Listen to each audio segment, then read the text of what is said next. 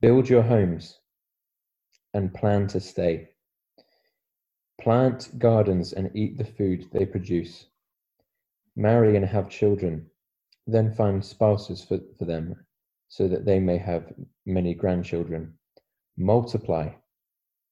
Do not dwindle away and work for the peace and the prosperity of the city where I sent you into exile and pray to the Lord for it. And I um I think the reason why this passage came to mind is that I, I really sense that it this is a, a, a time of of embracing what what's going on. It's it's not a time to kind of keep our heads low and just hope it goes away. But it's a time of actually allowing the Holy Spirit to sharpen us and to refine us and to and I feel like the, through this passage you know, the Lord says, don't dwindle away, um, build homes, make families. I feel that the Lord is, is wanting us to establish like a rhythm of life where we can in this like in this like this season that feels like life's been taken away. I um I bumped into well uh, a gentleman walked past the house and I had a conversation with him um, and he was, um, I don't know how old he was, uh, but uh, I just had a quick chat with him, and he his his whole perspective was he feels like his life's being taken away, so he feels like this time is being taken from him, and um, as believers, I think it's really important for us to to not see it like that, but to see it as a time that the Lord is is refining and, and um, and actually that he can he is still near he is still he still can be known. And i think he he wants to address our attitude towards this. And he wants us to make adjustments to our lives. And um, when i was reflecting on this i was thinking about what i sensed the lord was asking me to do personally and as i mentioned before we've started taking communion at home um, which has been really really fulfilling as a family to start introducing you know just talking about Jesus more as a as a family.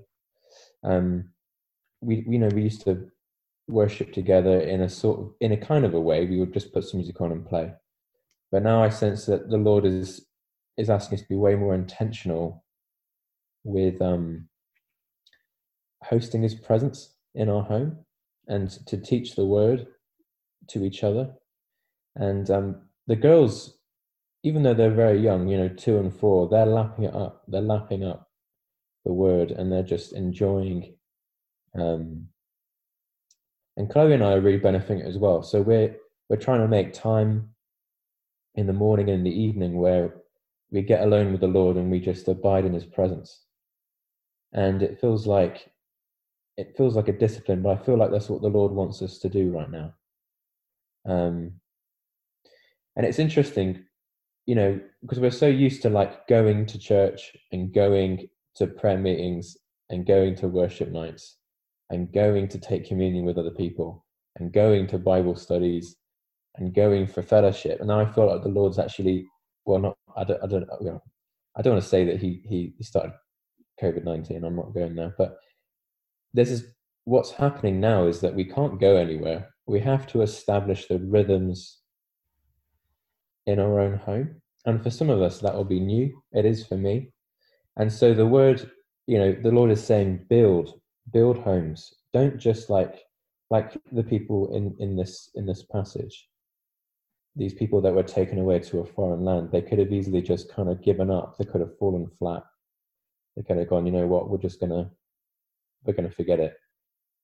But actually the Lord said, No, I want you to I want you to still keep your eyes on me, but I want you to be present with me here. And um, something that Dad said in the newsletter this week, he was, I don't know if you saw the newsletter, but there was, he, I just wanted to quote something that he wrote Dig wells at home in your prayer life and in listening to God and in His Word. Let your family table be the altar to gather and teach your children. If we can encourage and share resources to enable us all to do that, we will. And I just feel like this is the season that we're in. It's a maturing season for the church. It's it's if we take away all the kind of like I suppose a lot of the structures away, what's left? And um and I think it's I think it's a good opportunity for us. I really do. I'm actually feeling very really positive about this season in that way. And I was gonna I was gonna end on uh, John 15. Uh, there's an amazing passage in John 15 which is to do with uh, abiding in the Lord and remaining in the Lord. Because I've been reflecting a lot on um, what it even means to abide in, in God. What does it mean to uh, remain in His love? But I kind of felt actually that where I wanted to land was in 2 Corinthians 4. You like that, Dad? Just you laugh. um, 2 Corinthians 4, verse 16. Though our bodies are dying, our spirits are being renewed every day. For our present troubles are small and won't last long. Yet the produce, yet, sorry, yet they produce for us a glory that vastly outweighs them and will last forever. So we don't look at the troubles we can see now. Rather, we fix our gaze on the things that cannot be seen. For the things we see now will soon be gone, but the things we cannot see will last forever. How powerful is that? Mm. Amen. And I just want to highlight our spirits are being renewed every day. That's what I feel like the, the word of the Lord is for the church. It's, it's allow your spirit to be renewed every day. And don't fix your eyes on like these momentary troubles. And interestingly, what Paul's referring to as momentary troubles is far worse than what we're going through. Like he was shipwrecked, wrecked, beaten, st- went through periods of starvation. Like he, you know, he was, people wanted to kill him, you know, and he refers to that as momentary light affliction.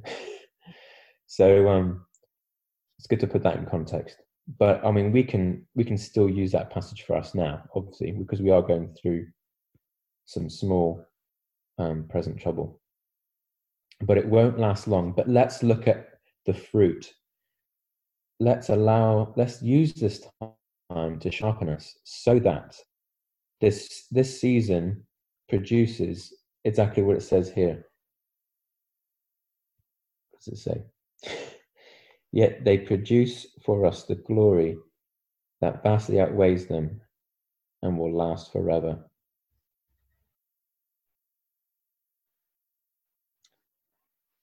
amen So yeah, I just feel like it's it's just a really important word for now. For me, it's well, it's an important word for me, and it's I just feel like it's for the church at large. So hopefully that encouraged you.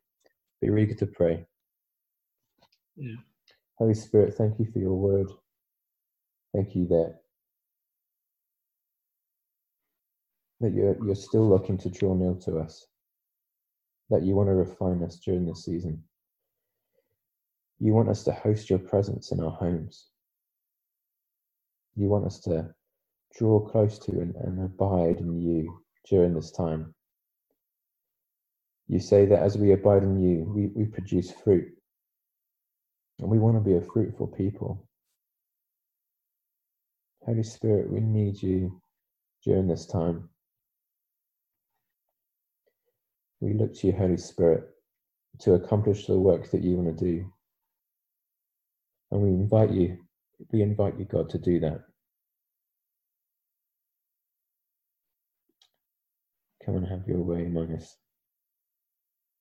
We don't want to miss this season. We don't want to miss what you have for us today.